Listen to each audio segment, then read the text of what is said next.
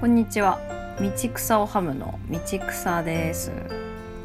はい。6月に入りました。今年の半分を終えたところですね。もうあっという間ですよね。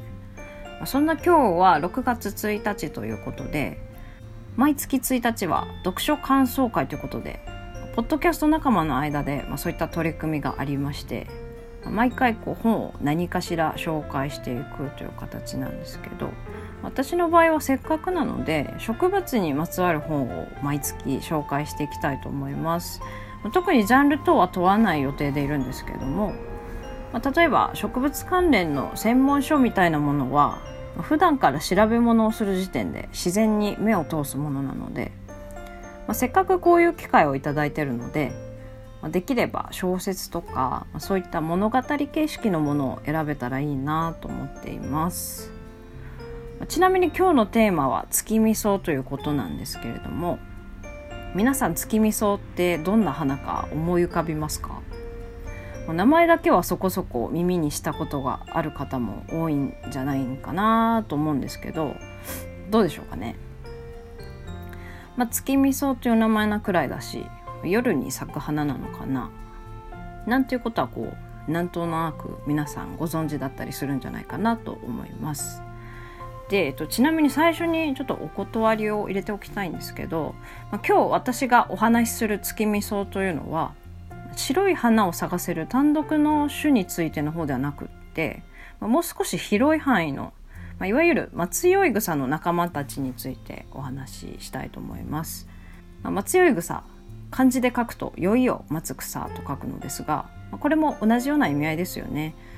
あのこれらは共通してまあ、夕方から翌朝にかけた、まあ、つまり主に月が見える時間帯に、まあ、黄色い花を咲かせているのが特徴です。黄色ですね。まあ、種類はというと、まあ、松酔い草、小松酔い草、あとは目松酔い草、大松酔い草などなど、まあ、いろんな種類があります。ちなみに一般にお茶やハーブとして利用されている月見草も、まあ、例えばあの某飲料メーカーの CM でもハト麦玄米月味噌とかってあの歌ってたりしますけど、まあ、これもこの松酔草の仲間で主に黄色い花を咲かせる仲間たちをまとめて指していることが多いようですね。なので今回の月味噌というのはこの広い範囲の仲間たちのことを指しているんだなというふうに聞いていただけたらと思います。ちなみにヨーロッパの方ではあの月味噌をイブニングプリムローズという名前で広くハーブとして利用されてたりもするようなのでハーブがお好きな方はそっちの呼び方の方がピンときたりするかもしれないですね。はい、まあ、そんな月味噌の仲間たちなんですが、今私の家の周りでもじゅんぐり花が咲き始めています。花の咲き始めるタイミングは種類によって若干違っていて今私の家の周りで咲き始めたのは小松酔い草という種類ですね茎が立ち上がらずに、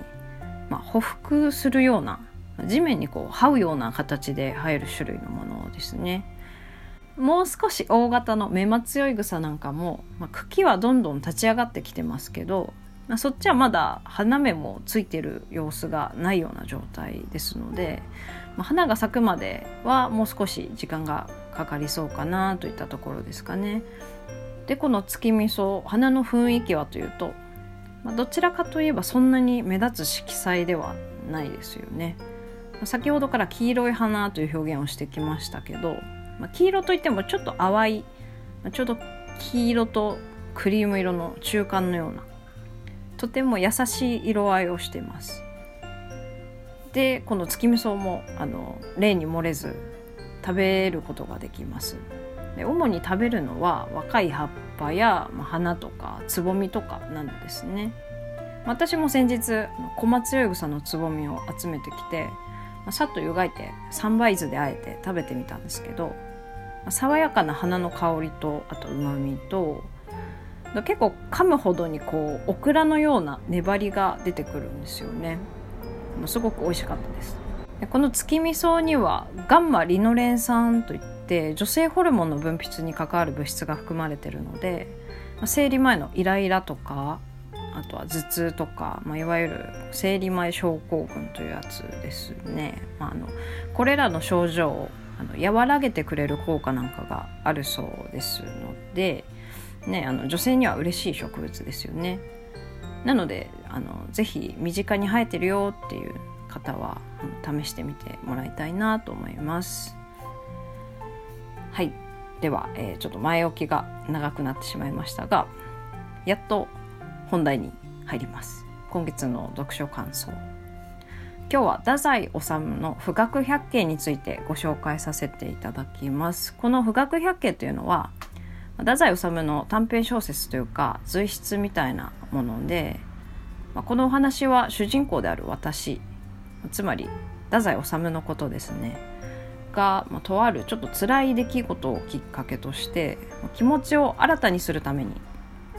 山梨の三坂峠というところに旅に出かけるその時のお話です。でこの本の面白いポイントっていうのがタイトルの通りこの本の中で富士に関する描写っていうのがかなりたくさん出てくるんですけど、うんと、大体20回近く出てくるんじゃないかなと思うんですけどその時々の主人公の心境だとかあとはまあその時々の富士の見え方の違いによって、まあ、富士の描写がコロコロ変わっていくというところですね。本人からだけじゃなくってあの作中に登場する人物それぞれから見た富士っていうのも描写されてるので、まあ、ざっくり言うと富士を通して結構いろんな人間の姿や、まあ、心っていうのを描いてるような作品となっています。その中でも今日のテーマである月見草もここにあの出てくるんですけどでこの月見草はあの主人公の心を動かすすごく象徴的なワンシーンとして作品の中に登場しています有名な「富士には月見草がよく似合う」という一節のところですねでここちょっと簡単に説明するとある日主人公が宿に帰るバスに乗ってた時のことなんですけどそのバスの中からこう富士山が見えたので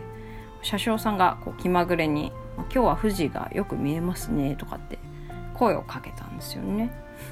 で乗り合わせた乗客たちは、まあ、おそらくこうどうやらもう富士なんて見慣れてるような人たちみたいなんですけど、まあ、それでもこう車掌さんに調子を合わせてなのか、まあ、あるいはもうお決まりみたいになってるのか「まあ、まあ」とか「おお」とか言って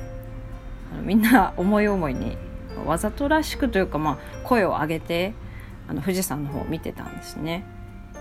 まあ、少なくとも主人公からはこうみんながそういう風に見えたっていうことなんですけどでそんな中でこう一人の老婆が富士山の方には目もくれずに全く反対側の崖をじっと見つめてたんですね。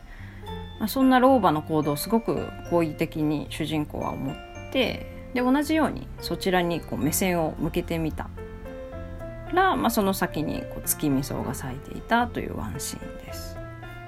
で本来月見草自体はあの富士山と比べたら決して派手ではなくてどちらかというと控えめな印象のはずの植物なんですけどその時はこう非常に凛とした姿で堂々と富士と対峙して咲いている姿があったんですよね。まあ、この時のことを彼は金剛力草と表現していて、まあ、おそらく金剛力士から取ってる表現だと思うんですけど、まあ、それくらい主人公にとってこの月見草が、まあ、勇ましく見えたということですよね。まあ、誰と比較するでもなくって、まあ、自分は自分としてこう生を全うして花を咲かせてるっていう、まあ、そんなこうけなげな月見草の姿を、まあ、主人公は見たんじゃないかなと思います。まあ、これがその富士には月見草がよく似合うという一節のところですね。で、まあ、それまでの主人公ってこうなかなか富士を肯定的に捉えられない描写が多いんですよね。あの富士山なんてけなんて思ってるような節もあったりしましたし、まあ、この時も直前まで「俗な山」とか言っちゃってたりするんですよね。まあ、でもそれがだんだん心変わりしていってでその中でもこの月見草が登場するシーンっていうのは、まあ、そういった心の変化を表すすごく象徴的な一場面となっています。ちなみにここで登場する月見草なんですがあのこんな表現もされていまして、えーと、ちらと一目見た黄金色の月見草の花一つ花弁も鮮やかに消えず残ったというふうに書いてあります。これあのバスはこうさっと通り過ぎたのに、まあ、月見草の花はいつまでも私の目に焼き付いてたよみたいな感じの意味合いなんですけどここでは月見草の花の色を黄金色というふうに表現しているのでやっぱりこの月見草も白い花の方ではなくて、まあ、黄色の松酔草あたりを指しているだろうというふうにあの言われています。短編小説ということなんでそんなに長くないお話ですね結構あのサクッと読めちゃうと思うのでまだ手に取ったことのない方は是非読んでみてほしいなと思います。今日はこんな感じですかね。はい。じゃあ今日も聞いてくださってありがとうございました。ではまた。